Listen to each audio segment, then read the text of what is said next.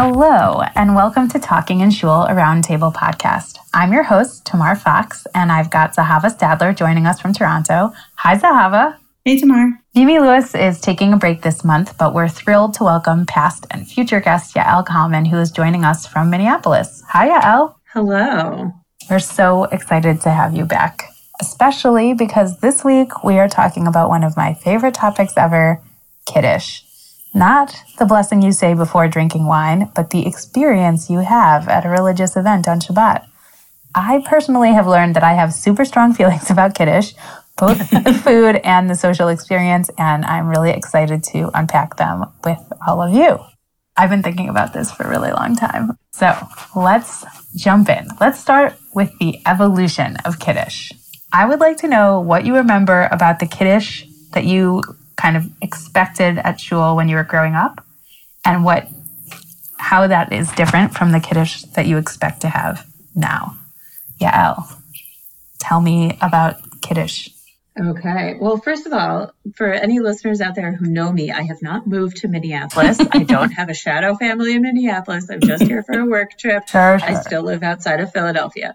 The first community that I lived in was in Atlanta, and I remember when when we talked about discussing this topic, I have very strong memories of Kiddush in the shul I grew up in in Atlanta, and it was kichel and pink lemonade every single week. And probably there was herring too, but like I didn't really want to touch that. But kichel, um, it's a pastry. Not not everyone I meet has heard of it. Not that I talk to everyone I meet about it, but it's this like kind of. I want you to start every conversation with. Can I tell you about kichel? Yes, this will be my icebreaker at my corporate law firm, where it's like tell us something strange about you. Oh, I'll tell you about kichel, something that you won't be able to pronounce. Um, so kichel is a pastry that is kind of hollow on the inside and just hard enough on the outside. Like it doesn't break your teeth or anything, but it's just like it's very and the kind that I grew up on had um like solid sugar on the outside that was yeah it has it like powdery like, but it was, but it was got like, like sugar in the raw on the outside yes yes exactly so that no we, we, we broke by the time it's she's turn. still thinking about asking everyone you know if they've heard the good oh, news oh, about no. And you know, the next corporate retreat that Zahava goes to. Sorry, I'm totally lost. wow, it's pretty early in this podcast too. Um, anyway, and so no, we'll yeah, need to get so pink lemonade and I'm sorry. amazing And also, guys, I just came from a happy hour at, for my for my firm retreat, and I came into this a little bit tipsy, and I think that that's just appropriate for you know Oh, talking totally. about Kiddush. absolutely Absolutely. I don't know. Maybe we should edit that out. We'll see. no So anyway, kichel, pink lemonade. That's what I grew up with. That's at least what I remember there being. There were probably Ritz crackers and herring also. And then um, when I was five, my family made Aliyah and moved to Jerusalem. And the setup for Kiddush there, so I went to um, I went to a shul where there was um, the setup for Kiddush was on a communal basis. There was a volunteer rotation, and um, you know, so the the selection for Kiddush varied because like different people brought different things. A fancy Kiddush would have a Yerushalmi kugel, um, Yerushalmi kugel and pickles. Like that was like the best Kiddush that you could possibly have growing up. But the the experience of Kiddush growing up when I lived in Jerusalem, which was for most of elementary school, was a wonderful like I think probably my first experience of having like creating mindful Jewish community as children where we would have this sharing picnic um, where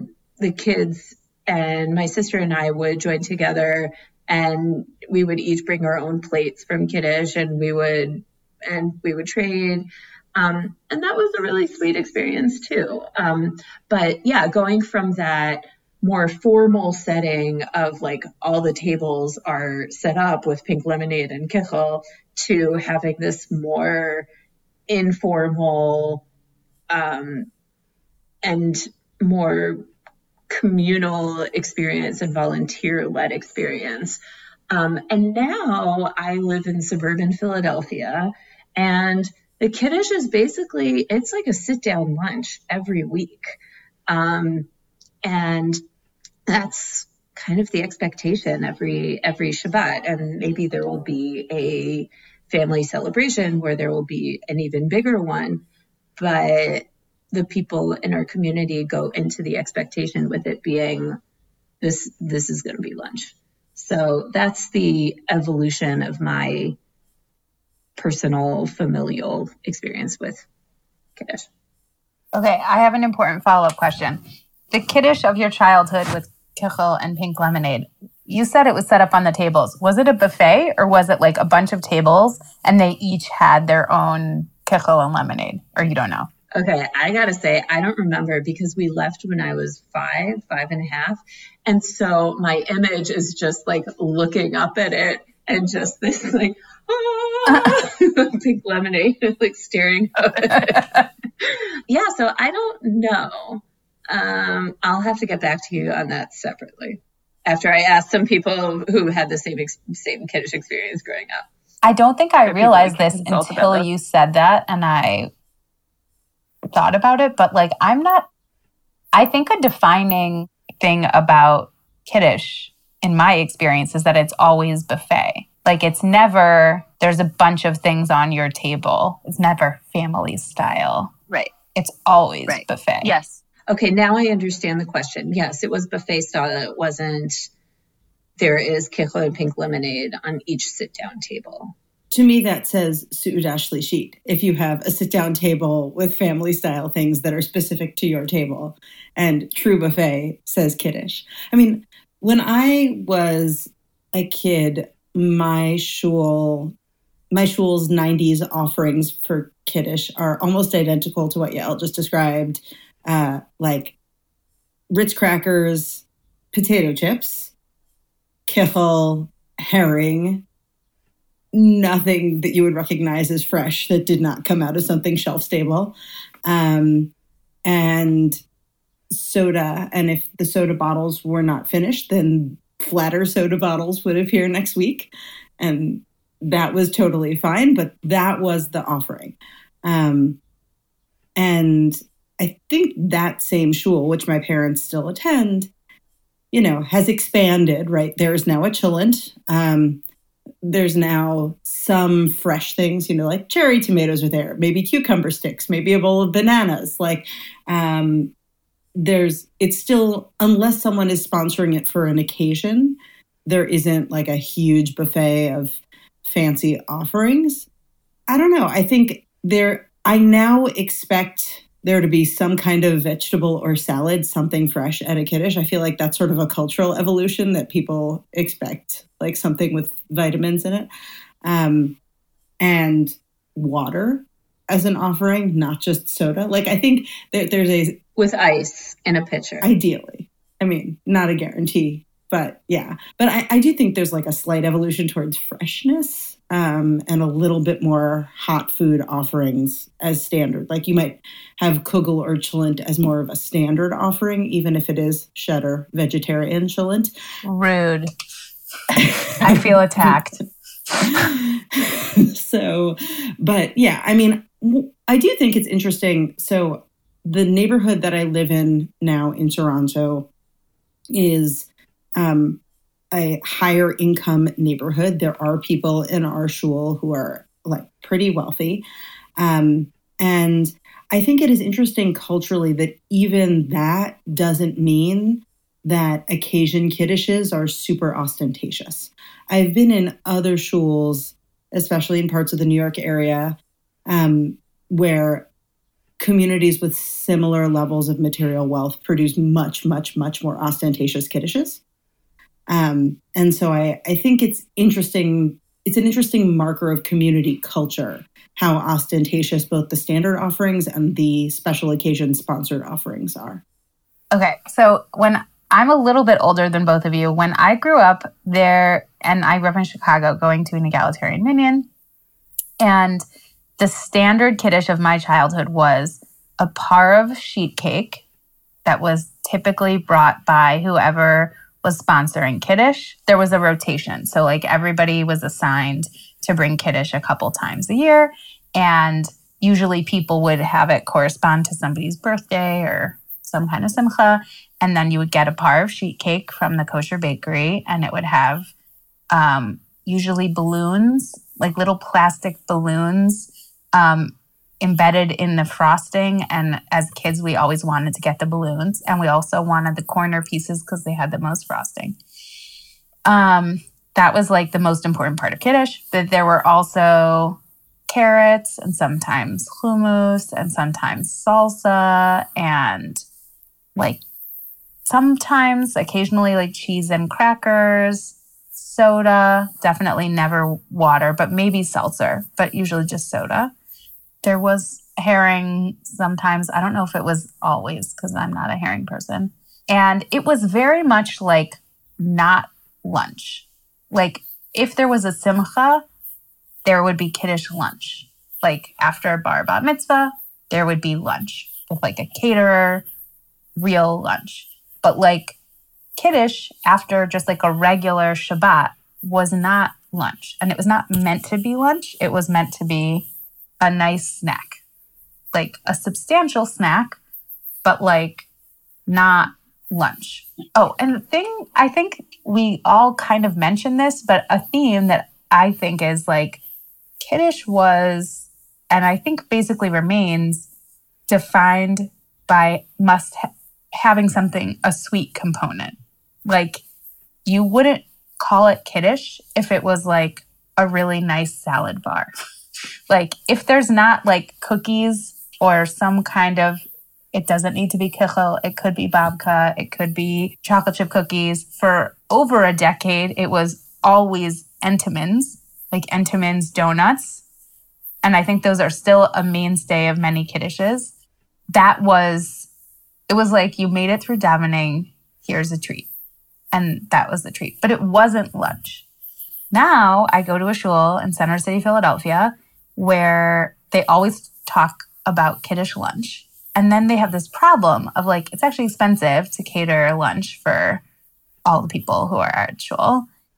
Also, it like currently our kitchen is um, being renovated. So like there isn't even a kitchen. It's like just refrigerators. So it's like you can't really have lunch but there's an expectation in the community that there's going to be lunch. So this is like a big issue of debate, which is why I now know that I have strong feelings about, about this. And people, there's often like bagels, but the bagels aren't fresh, obviously, because it's Shabbat. So it's like they're from yesterday. And sometimes there's like really random other things. Sometimes there's tuna salad or egg salad. And I don't like it. And I think the reason I don't like it is because it's like a sad lunch as opposed to like a substantial snack. Like, I think if it's framed to me as like, these are snacky items, take as many as you want. And there's like a bunch of different kinds. I'm like, this is great. And if it's framed to me as like, this is kiddish lunch, and then it's like sad bagels, I'm like, I'm sad. And in between, I've had like all kinds of different kiddish experiences, but I will say that notable and related to your Israel experience and what you were saying about fresh food, Zahava, when I lived in New York and I went to Kehilat Hadar, I was once at an Ufruf where somebody's Israeli family had come in from Israel for this wedding. And at Kiddush, there were like four tables set up with food on them. And the food was treats. You know, it was like little cookies and little brownie bites and chuck, whatever. I don't remember exactly what it was, but it was mostly treats.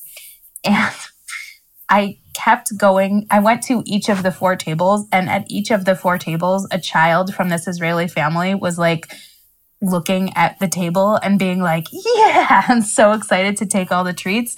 And like 10 seconds later, their parent would show up and be like, No, no, no, and try and like get the treats away from them. And I was just like, fun at its core, Kiddish is about like kids get treats. um, and so I was like, oh, this is just like a fundamental difference in how me and this Israeli family I've never met before understand what Kiddish is. Like, I would never, it's, I just would never say to my kids, like, you can't have that at Kiddish. Like, even if it's their fourth cookie, it's like, it's Kiddish, it's a buffet.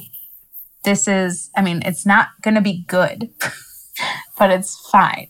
I didn't realize that I had that like feeling about kiddish that like it's not really appropriate to like try and like strictly limit what your kids have at kiddish until I saw people trying to do it and I like literally laughed. I was like, you can't do that. You can't tell kids that they can't have a brownie bite at kiddish. Like it's just not how kiddish usually goes.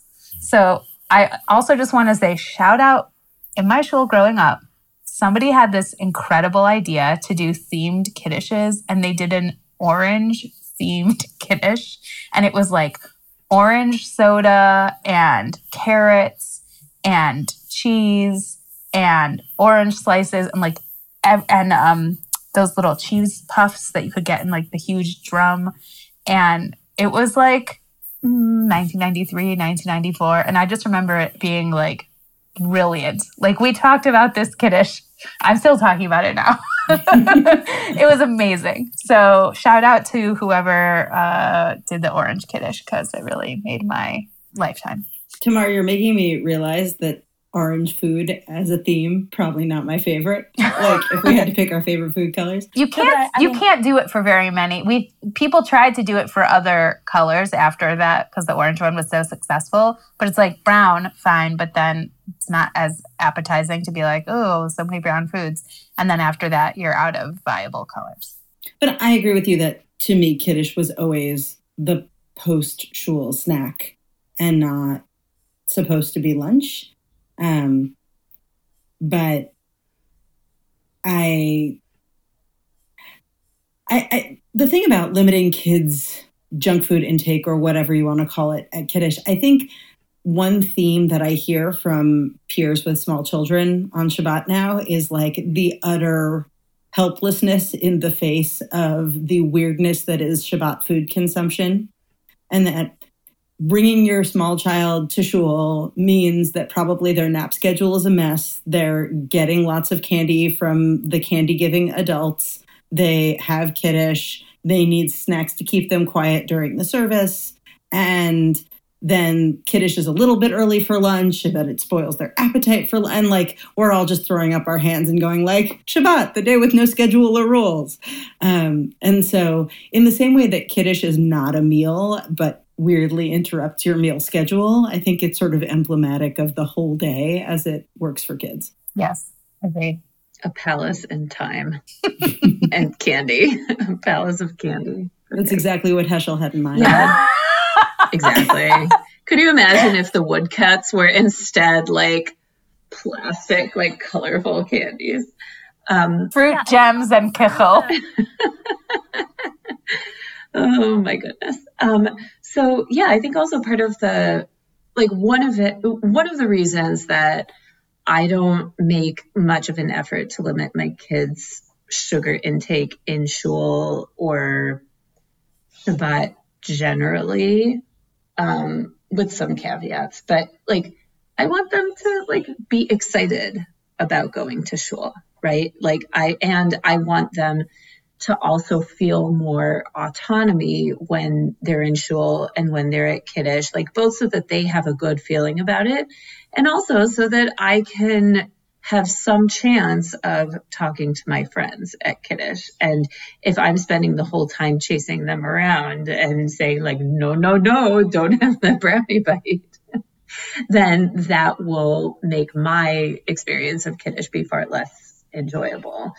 Um, I mean, there's like, you, you could institute some rules about like, have some non candy first or like some non sugar foods first, and then, you know, have a good time. but that actually leads very nicely into the next big piece of it, which is the social component, which I think you did touch on as the from the kind of like sharing picnic that you had in Israel, Yael, but I'm also curious like how do you experience Kiddush now eh, socially? Um, like what are you kind of like looking forward to or dreading or expecting from right. so- that social situation? Yeah.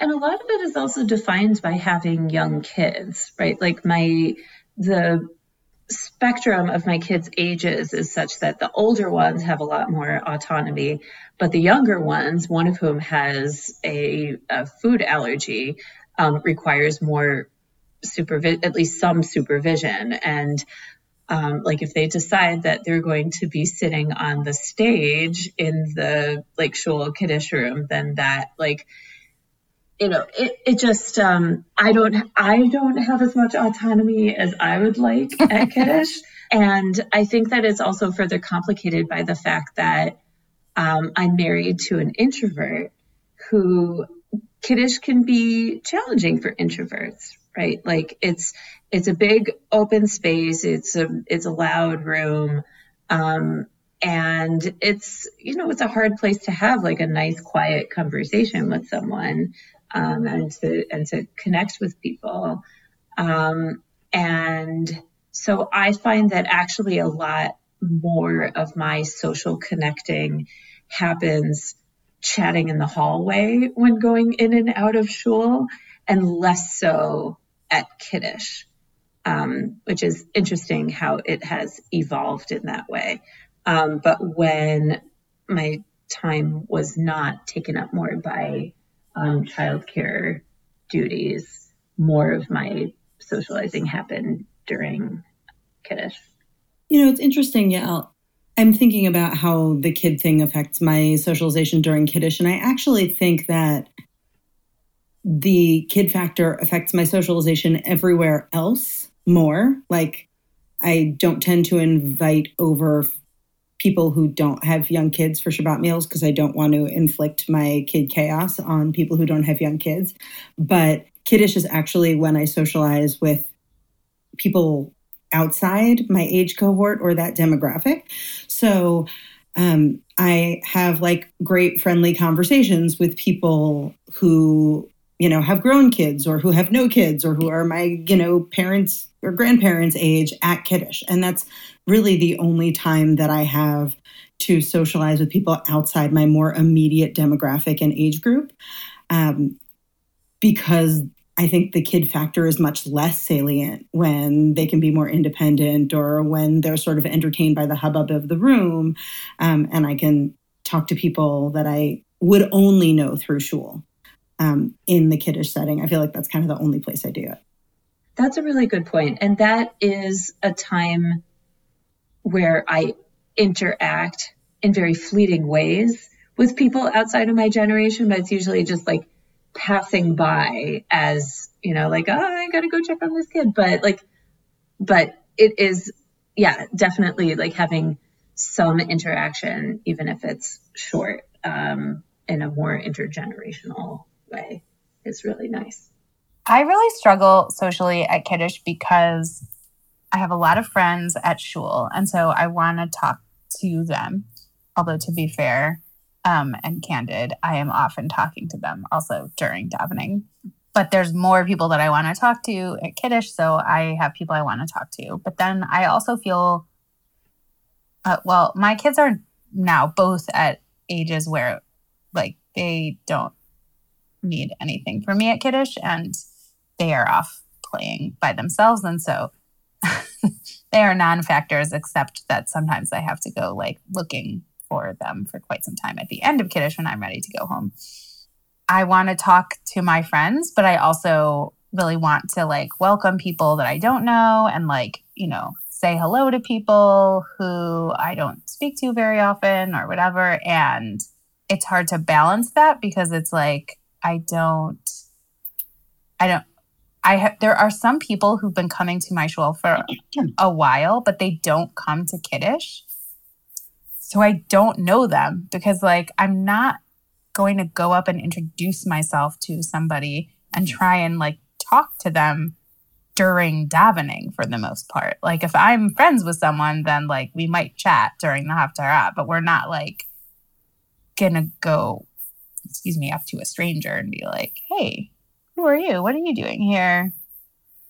I feel like I should be doing that at Kiddish, but it's also like it's time that I want to spend with my friends. And so I always feel like I'm kind of having to curb my desire to just hang out with my friends to also like reach out to people who might be less comfortable. Um, but it's also it's like I might be tired. Other things could be going on. Like I'm not always the person who wants to reach out in that moment. I just like I would like to be I aspire to be the kind of person that always tries to make people feel comfortable at Kiddush. And I think that it is hard to do because it is so much like the cafeterias of middle school in some ways. Like people have their people that they sit with and their people that they know. And like it's hard to break into them if you don't already know someone.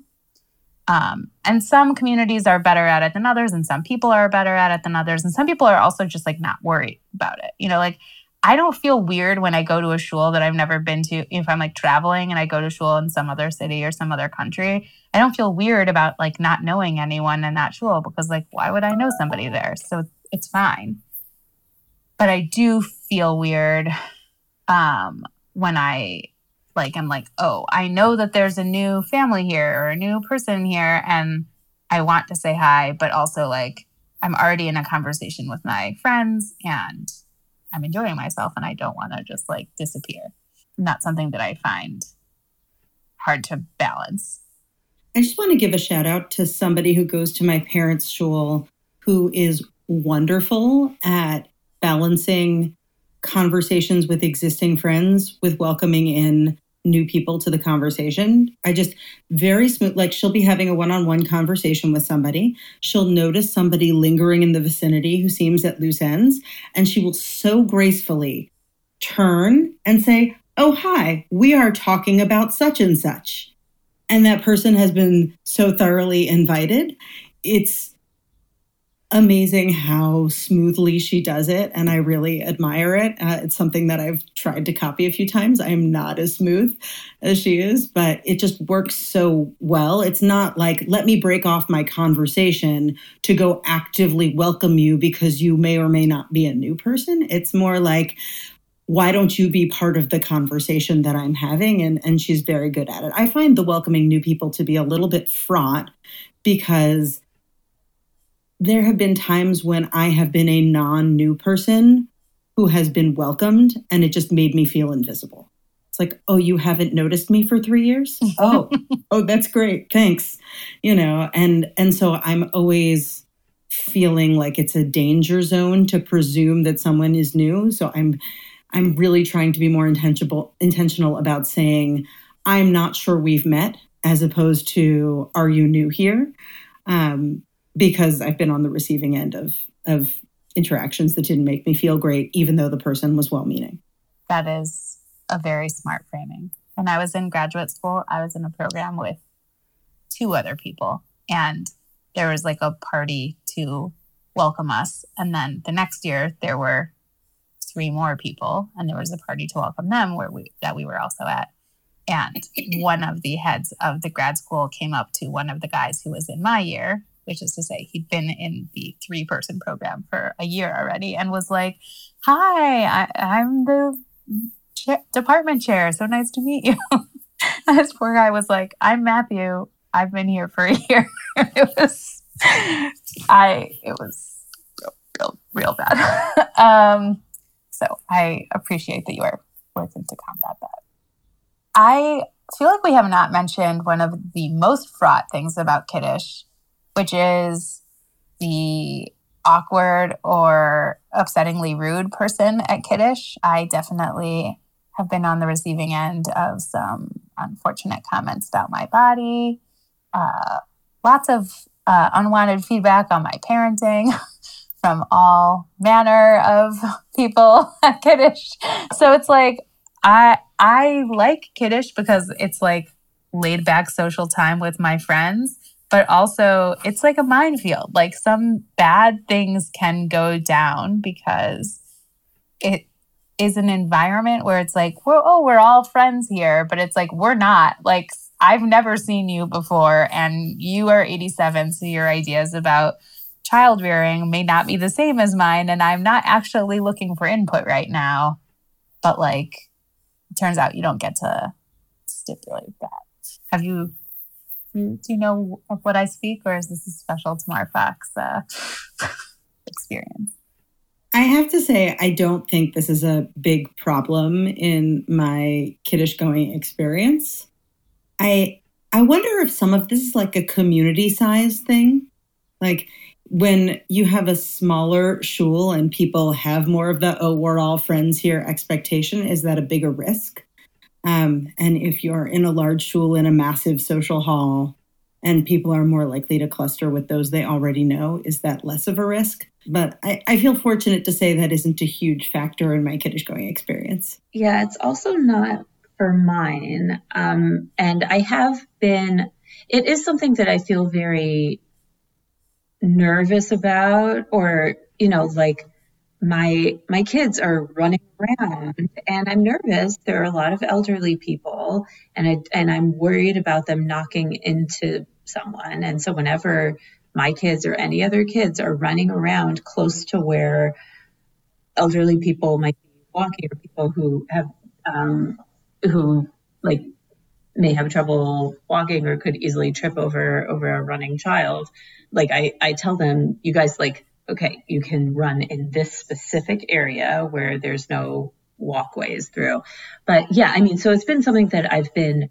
nervous about, but it hasn't come to a head because in our community, there's like a culture of like, oh, look at all the young people. Isn't that just so wonderful? and I mean, so there was one time where, and this was pre COVID, where I was in the kiddish line and I was holding my then 18 month old and she projectile vomited all oh, over no. like not on the food. She missed the food. Like and i was just so worried about like and people came to help right? Like it wasn't a like how dare you bring your like obviously sick child like we didn't know that was the first sign that she had been sick at all. Um yeah and it was it was very um yeah i felt I felt seen and I felt helped. And um, yeah, so I I wonder if it's like maybe like a small like what Zahava was saying is like a small community thing and like people think that they have license to say things. I'm really sorry that you had that experience. That really stinks. I'm sorry. I mean, I think that the price that you pay for having an intergenerational Jewish community is that you are going to get intergenerational ideas about different things. And that's good, but it doesn't always feel good in that exact moment. I think what I find to be more challenging is less like overtly rude comments and more a dynamic where there's a lot of older people who, you know, they have mobility challenges. Maybe they have a scooter or a wheelchair or a, um, uh, like a cane or something. And there's people with, there's blind people who are using canes. There's all kinds of um, different people with different abilities at Kiddish. And I do sometimes feel like makes things complicated and people and speaking for for myself and my friends like it's not really set up to accommodate everyone. Like it's kiddish and i think this is true at almost every kiddish that i've been to in quite some time is just like it's not great for people who aren't aren't able to walk easily and also carry a plate. You know like the thing about right. a buffet style situation is like you really need to be like somebody with access to two hands. And that's hard um, for lots of people, people carrying babies and people who um, are holding canes or are in a wheelchair or whatever. So I think that it's from that perspective, it's hard. And then it also is just like space, like the physical space becomes so challenging. And, you know, what you said about like kids running around and being afraid that people will trip on them. I just think like so many kiddish spaces are set up in a way where it's like you're packed in in such a weird, awkward way. Like it makes me crazy that people always have those big round tables at kiddish because you can't talk easily to people who are more than like three seats away from you because they're too wide. They take up so much space. So then you're like chairs right up against somebody else's chair and you're constantly having to like push your chair in or whatever. I, I just find them to be very awkward space wise. Um, and I wish there was more, I wish kiddish spaces were set up in a way that made it easier for people to move around. But I, I think that also like what I have learned when I've thought about this is I don't want kiddish lunch. And so part of what I am like strategizing towards is I just think it should be a short term snacky thing. And so like some cocktail tables and some like smaller card table kinds of things that people could sit at is better in my opinion than like big round tables where people sit for 30 minutes. That's like less compelling to me. And then also a consequence of there being a culture of having a kiddish lunch is that then people aren't having Shabbat lunch at home, which I think has a detrimental effect on having a culture of Shabbat meals, right? I mean, you could get together afterwards for Seudah Shlishit for the third meal, um, but I think like the the social time of having lunch and then hanging out together afterwards in the afternoon is a really cozy, intimate friendship, relationship building, community cultivating time on a more intimate scale. And you really lose something by having a kiddish lunch where that's, it's just not as, um, it's not as needed.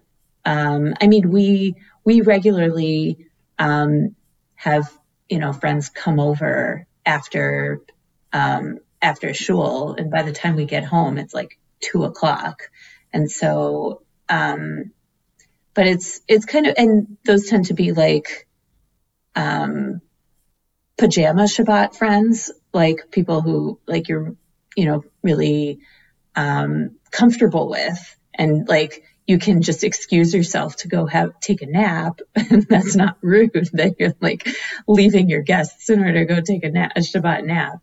Um, and it ends up just limiting the more, um, you know, developing friendships with other with other people who maybe you otherwise would have invited over for Shabbat lunch. Yes, I've complained about this at my current because I do think that there's basically no culture of inviting people over for Shabbat lunch other than us because people just assume that they'll, you know, eat whatever lunch is available at shul. And I'm just like, but that lunch sucks. Like it may be there, it's just bad. If you come to my house, I'm going to feed you good food. but it's like, that's less compelling when you're standing in Kiddush line. I mean, I think it's very compelling, I understand for others.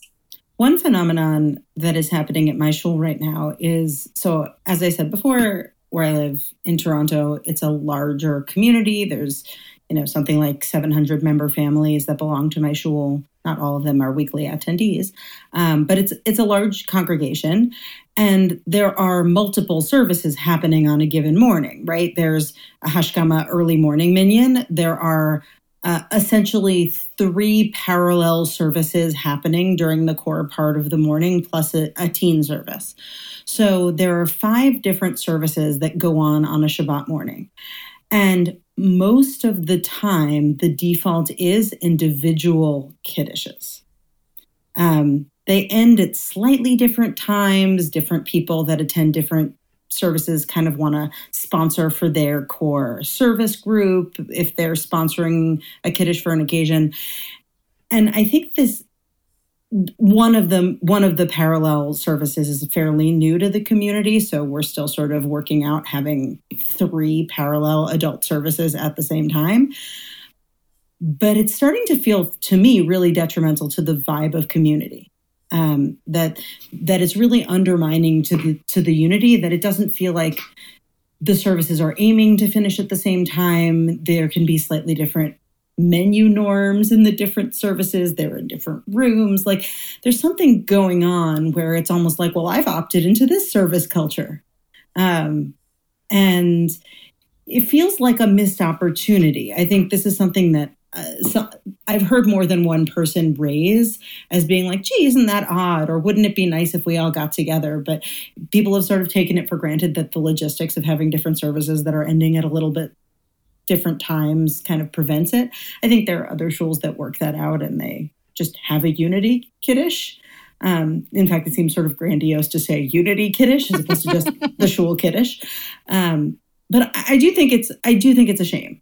Um, it it has contributed to uh, what I would call the schwachification of all of the services and kiddushes to have it um, be so fragmented. And I I think that especially because first of all you may not be someone who talks to friends in shul i mean i don't know then then we probably aren't friends but you may not be that person and you you may also just like be in a different section of the shul or whatever like the service is actually not a particular like communing with community time in many ways and kiddush offers that opportunity unless you undermine it and I, I feel like right now we're struggling with that.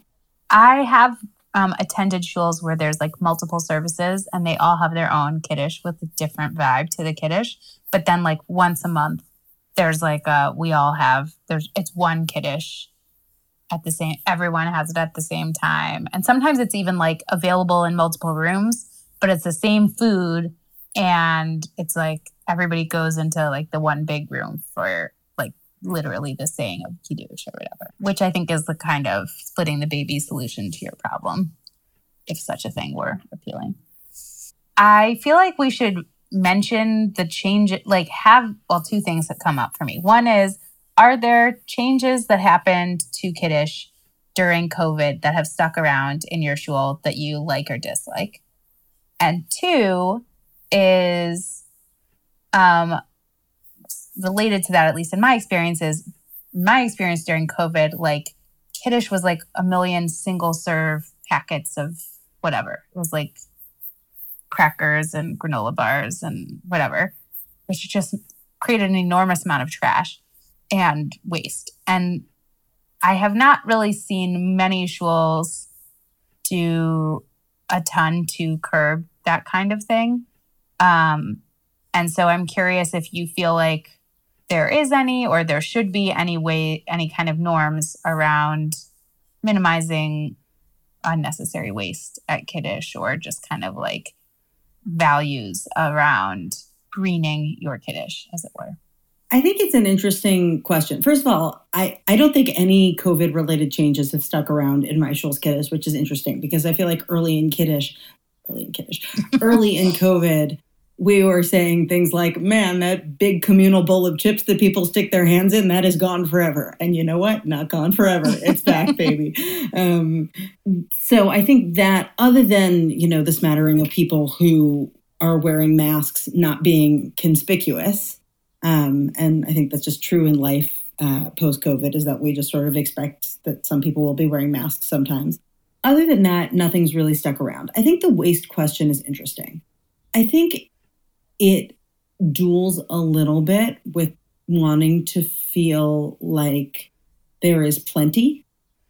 You know, so the the minimizing food waste feels like it is a little bit in opposition to creating an atmosphere of abundance where everybody's welcome, everybody can pull up a plate, like we're not it's not a scanty atmosphere. Weirdly, I think maybe the the thing that allows for both is actually the most expensive option, which is to have the kiddush be heavily staffed, which is you don't put out all the food at the top, but as something gets emptied, you put out another plate, you know, but that requires significant expense or a large, heavy on the infrastructure kind of institution. Um, yeah, I, I don't, but I don't have great solutions. Like I do think that ultimately Kiddush winds up being wasteful. Um, and in my head, it is kind of part of the general suspension of good norms that I was talking about earlier, where kids are eating tons of candy all Shabbat and nobody's on their normal sleep schedule, and also we waste a lot of food. Like, I I also make too much food when I host people for Shabbat lunch in a way that I don't overcook for a Tuesday. Uh, and so there is, I think, a general norm where abundance is prioritized over thrift or efficiency. I think so. What I've noticed in my community is maybe less food waste and more single serve, like, or like chadpami, like disposable dishes use, um, where I think in, um, you know, kind of like when COVID was more of a broad communal concern, but they were still working it out to have kiddush. Um, they started instead of having like one big bowl of salad that people take from, they started having little plastic bowls of salad that people just take, which is also so it uses more dishes because then people also have like whatever big plate they're using to take other things or they're having like many they're having one big plate and then lots of like little bowls of the various salads that they're taking. So that uses up a lot of disposable dishes. And to some extent i think it depends on the event. Like if there's a large simcha then they I think they've been continuing to do that because actually for it's a lot more efficient, right? Like you just grab that and then keep going in line rather than like digging out like the chickpeas from that chickpea salad, whatever, like trying to find the best parts of the salad or the worst parts that you don't want, which is probably not allowed on Shabbat anyway. So Uh, there should be instructions next to the salad bowl of like, this is borer, don't do it. I'm like selecting things. Anyway, no, they don't have that at my mainstream conservative shul. But that has continued to some extent. And something that our shul has started doing is on a volunteer basis, they have community members staff the recycling, compost, and trash area um, to help people understand which things go in which area, which I think has been helpful. Yeah, it definitely has been helpful. And maybe that's a direction that the synagogue would have gone in anyway, and maybe isn't directly related to COVID, but it is, um, but it is something that is especially useful now that they're using more disposable dishes. I have like such, I'm so torn on this because a thing that I loved about COVID Kiddish was A, it was outside. So we were out of the like really awkward space that we had been in. It was not as accessible because we had to be standing outside. So there wasn't like seating and the space that was available was like basically sidewalk. So that could be awkward or inaccessible for our people and also for community members who are trying to use the, the sidewalk. Also, one time um, when we were eating kiddush outside, a bird pooped on my dad's head. That was unfortunate. So that does, as he said to me later, that never happens at indoor kiddush. Um, so, you know, there are risks. But what I liked about it was the like single serve things made it really clear that it was just a snack. Like you couldn't really have a lunch.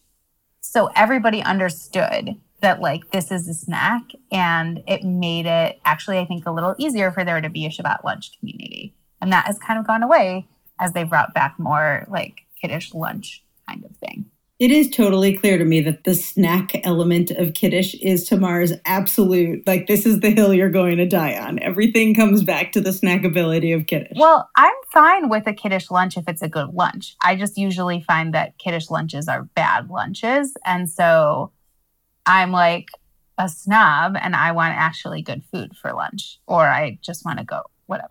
I, you're not wrong. but also, like, I like a lot of snack foods and a lot of things that are typically kiddish foods, like tuna salad and egg salad, I really do not like. So for me, it's like also just about like what are my actual food preferences. But I liked that it was, it made it, cl- it made it clear that it was like, this is like, people are not going to hang out at an outdoor kiddish for a super long time, which I was fine with. Like, I liked that I had time to socialize.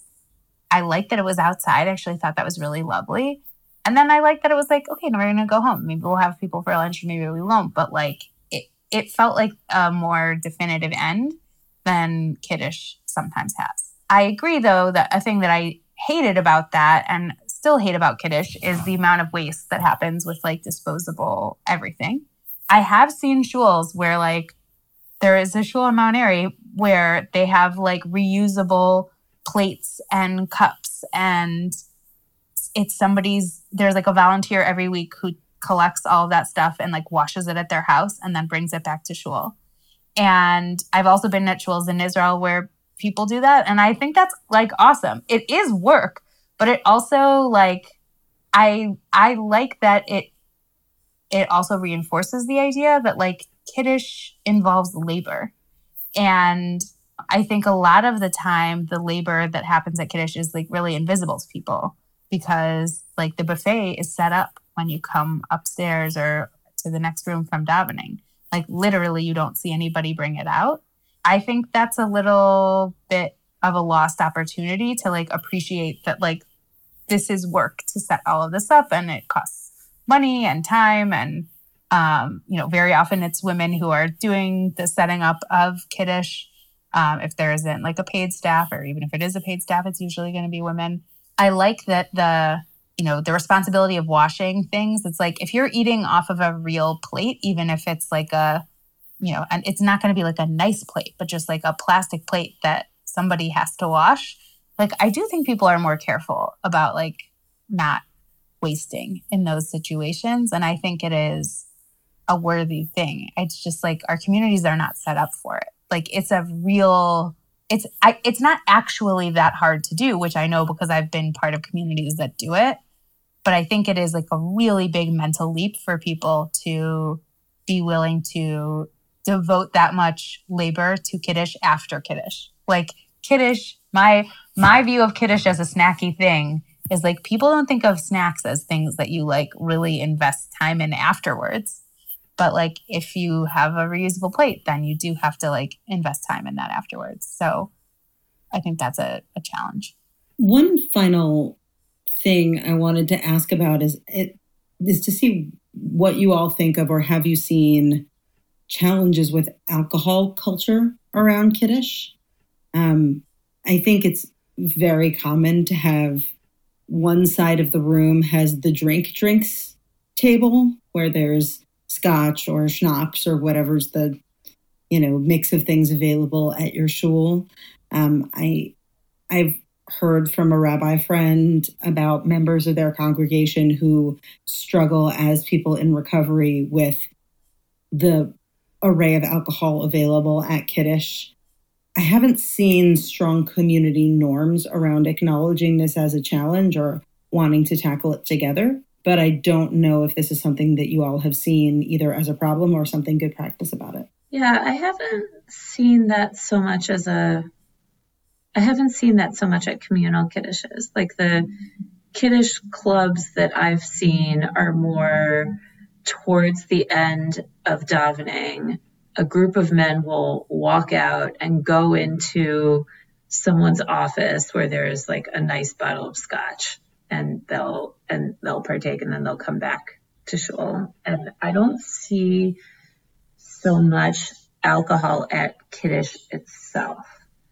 Um and yeah so that's just not something that that i've seen so much. And i wonder um, yeah, I, I wonder to what extent that is by design to be more thoughtful about people who are, I mean, not that the kiddish Club is by design and is being thoughtful because I think that that can be kind of cliquey and uh, yeah, I think it can be kind of cliquey. Like it's very clear like who's on the inside. Um, but yeah, no, I wonder if like that's in some synagogues a um, a thoughtful decision about like we don't want there to be conspicuous consumption here of alcohol because of people struggling in this community or who, who might be.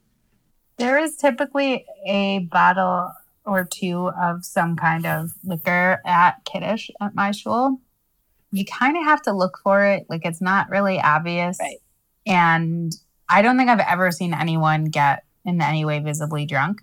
I actually used to have whiskey at Kiddush, and then I just found that like I often really haven't eaten much before Kiddush on Shabbat, and like it's because you only treat it as snacking.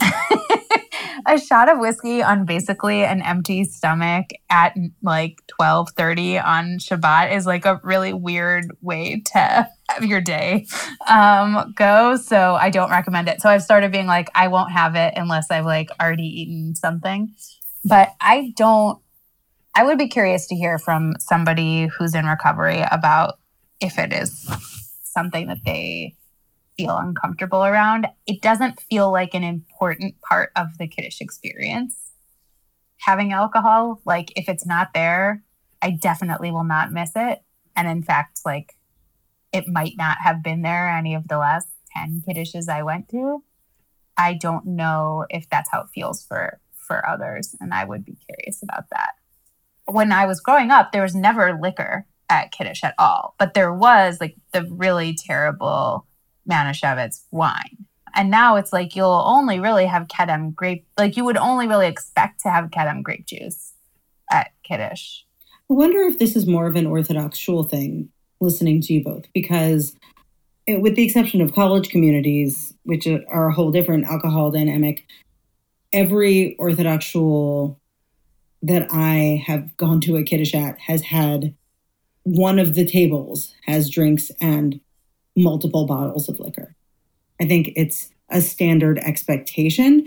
Like you said, it's not the center of the room. Most people are not partaking, but it is a, a presence. It is always there in shuls that I have been part of in the North American Orthodox shul scene. What an interesting difference.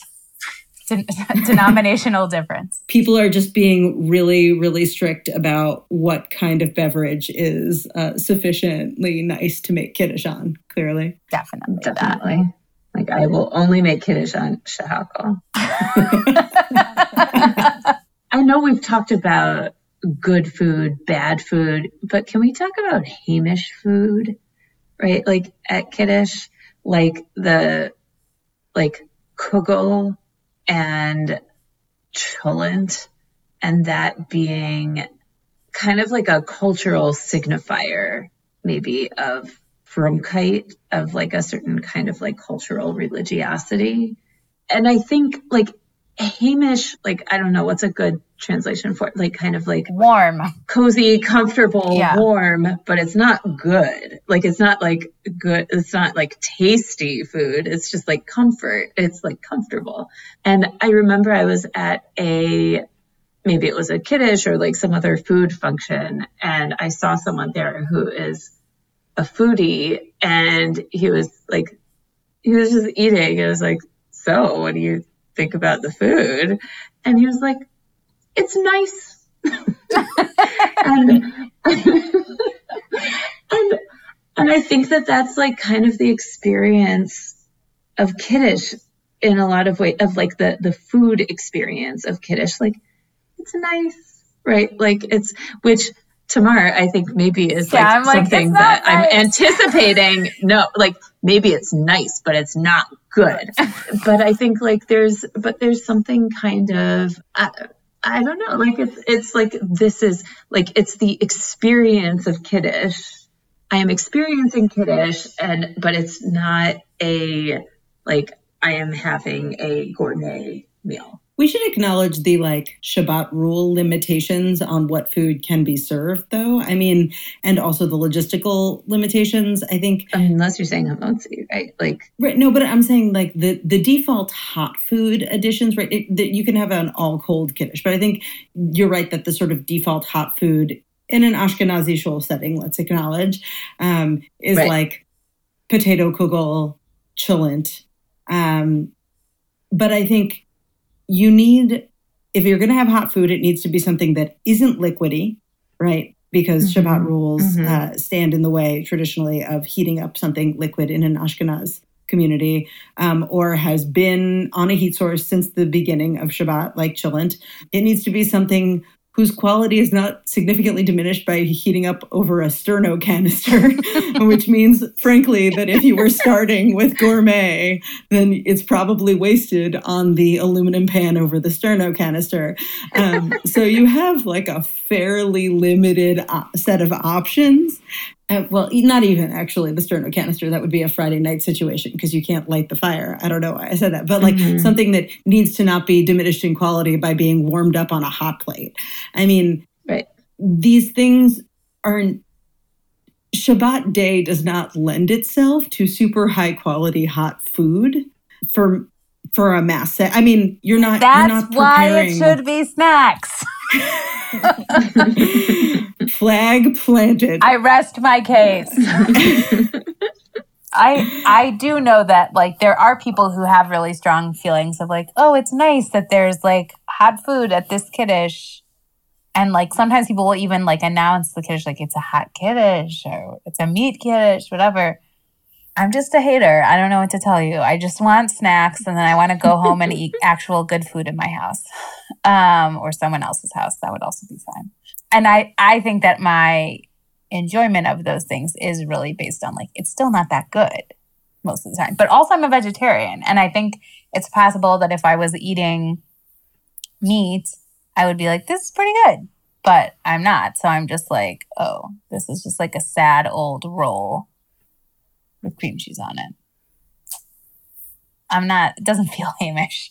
Um, but vegetarianism just isn't Heimish, oh. Tamar. It has other virtues, okay. but it is not Heimish. Okay. But you do eat fish, right? So you could have a piece of gefilte fish with a little carrot on top. Okay, but that's disgusting. So I will not be doing that. Whoa, Zahava, you and I are going to have it out on. I'm not saying vegetarian isn't wonderful for many other reasons, but I don't think you could argue that it is the Heimish choice. I mean, I feel strongly I could make that argument, but I will not do that at this point. I think it is time for us to go on on to our uh, recommendations, but this has been great. I'm so glad we got to talk about it. What a great conversation. Okay, Yael, what do you have to recommend or endorse to us today? My recommendation is something that came out of a resolution that I made around the new year to be better at social planning. It found that like we just weren't having Shabbat meals with people because we just like didn't think about it until like Thursday night and then we were just like texting friends and like, oh no, we already have plans. And then just, oh great, another Shabbat where we're alone. so we instituted a weekly family business meeting that happens on Saturday nights after Shabbat ends and our kids are in bed, where we plan out one, what are our Shabbat meal plans for the coming week? What are our plans for Sunday? what is a snapshot like what is what's going on in the next week and what are some like oh like Shavuot is in a couple of weeks like what are things that we need to think about or something like that so highly highly recommend having that as part of your if you are scheduling challenged in the way that I am highly recommend having that set on the schedule that's it really good recommendation but I have to say planning next Shabbat, Motzei Shabbat, is hardcore. Like, I have a reminder on my calendar on Tuesday night to plan Shabbat, but Saturday night, that's serious business. I yeah, I mean, it's a delayed. I then have another reminder to send texts later in the week because sending someone a message inviting them to come for a Shabbat meal at like 9:30 on Saturday night is kind of a turnoff probably for people. like, wow, they're really intense. Uh, that's amazing. Okay, Zahava, what do you have to endorse? Well, it's been a while since our last recording, so I've got two endorsements, one more recent, one a little farther back. But in the latest edition of The Atlantic, and it went up online, it's dated June 9th, but the June July issue of The Atlantic comes as a single issue. Um, there is an interview that Judd Apatow did with Mel Brooks called The Immortal Mel Brooks on the occasion of Mel Brooks's 97th birthday, which is not a round number, but I think when you're 97, every birthday uh, deserves a magazine feature. So it is a really great interview about lots of wide ranging things, but it includes his experience serving in World War II, his experience as, as a very Jewish comic early on, his experience doing stand up in the Borscht Belt hotels. I think that there are comedians now, secular Jewish comedians who everybody knows they're Jewish, but their Jewishness is not as central to their humor as Mel Brooks is is. And I mean, also it's hilarious because it's Mel Brooks telling jokes in conversation, but it is a, a great interview. So I recommend from the July, uh, from from actually the, the July August issue of the Atlantic, but went up online in, in June, the immortal Mel Brooks, which is an interview with Judd Apatow. And so we'll link that in show notes. The other thing I want to recommend is from I think it was actually from late last year, but I discovered it a little behind schedule. And that is a podcast series from Tablet called Gate Crashers, which is a podcast about the Hidden History of Jews and the Ivy League from Unorthodox co host Mark Oppenheimer. It's interesting in a lot of ways. There's an episode for each Ivy League university, but really each one is just an opportunity to explore something different, whether it's, um, you know, Jewish quotas or the experience of independent Jewish house living on campuses or the rise of kosher dining or different forms of anti Semitism and admissions. It is both interesting in and of itself about the Ivy League, about just sort of what mid century, 20th century Jewish American life was like.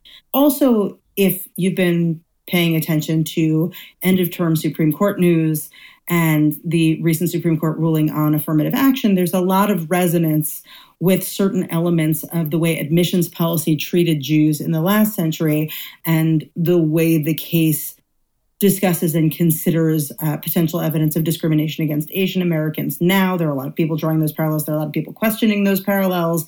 I think all of that conversation is really interesting. And this podcast is a fun lens into all of those things. And also how I found out that Isaac Asimov was Isaac Asimov was just too Jewish for Columbia University. Uh, wow. yep they were just like, you know what? Can we slough you off on this little special junior college we founded for siphoning off the Jews? So that's in the first episode, little preview. Uh, very interesting. Um, also, shout out to a college classmate uh, of mine, Abby Kleonsky, who's featured in one of the episodes. But definitely worth a listen if any of that sounded interesting to you. Mm, that sounds really good. I am so excited about this endorsement. I have been thinking about it for weeks, and I am so excited to tell you all about my new favorite podcast, other than this one, which is called Yenta. And it is a Jewish secrets podcast hosted by a comedian named Ray Schiller. And she is a queer comedian. She grew up from, and uh, she is like not from anymore, but also like not not from. Like she cares about these things and she talks on the podcast about like she kind of like left being observant and now she's kind of like heading back towards it and she has a lot of comedians there's a surprising number of comedians who grew up from and are not from anymore or are from still that she has as guests it's great. It is, if you, like me, are both extremely horny and extremely into Judaism, this is the podcast for you. um, like, would you like to hear extremely horny secrets about various Jewish institutions? She's got you. Would you like to hear about losing your virginity to your Drisha roommate? Amazing. Amazing. I was like, pour this directly into my ears. Amazing. You're providing a sub- surprising uh, support for the high school teacher who told me that I shouldn't go to Drisha because they were Yerei Shemayim over there. Niche content. oh my God. Tamara, I feel like your endorsements are frequently like, this cultural content must have been made specifically for me, Tamara Fox. Right? Yes, like, that is often my take. it turns out that there's quite a lot of people with my same um, interests, which are people talking about sex and people talking about Judaism. So here we are. I found it. Ray also is a really excellent comedian who I recommend following um, on whatever platform you're on. I usually see her stuff on Instagram. She lives in LA and she hosts some like comedy nights in LA. So um, if you are in LA, you should totally look her up and go to her shows. I'm like really sad that I don't really have that opportunity. The podcast is available wherever you get your podcast, but also I just found out today that you can like watch YouTube videos of them recording the podcast. I don't know that I really need to do that because they're long ish, but I'm not saying I won't because it seems like it also could be fun. If anything that I just said appealed to you at all, highly recommend the Yenta podcast. We did it. We made it. It's been a long time coming this episode. So I hope that you all enjoyed it. Thank you so much for listening. And thank you to Jordan Daniel Mills for editing our show. If you have some time, we would love for you to leave a review for us on Apple Podcasts. Um, and it would be great if you could let us know what you'd like us to discuss on a future episode. You can leave a comment on a post on our Facebook page. Just look for Jewish Public Media or on our website, jpmedia.co, and then just choose Talking in Shul from the list of podcasts. You can also, of course, donate to Jewish Public Media at jpmedia.co, which is a great way to make sure that we can bring you another episode every month and to support us. Zahava, thank you so much. This was so fun. Great to see you. Yael, thank you so much. This was wonderful. Thank you for uh, following your happy hour with uh, our kiddush but not kiddish lunch. this was great. Thank you so much for having me. Thank you both, and we will see you all next month.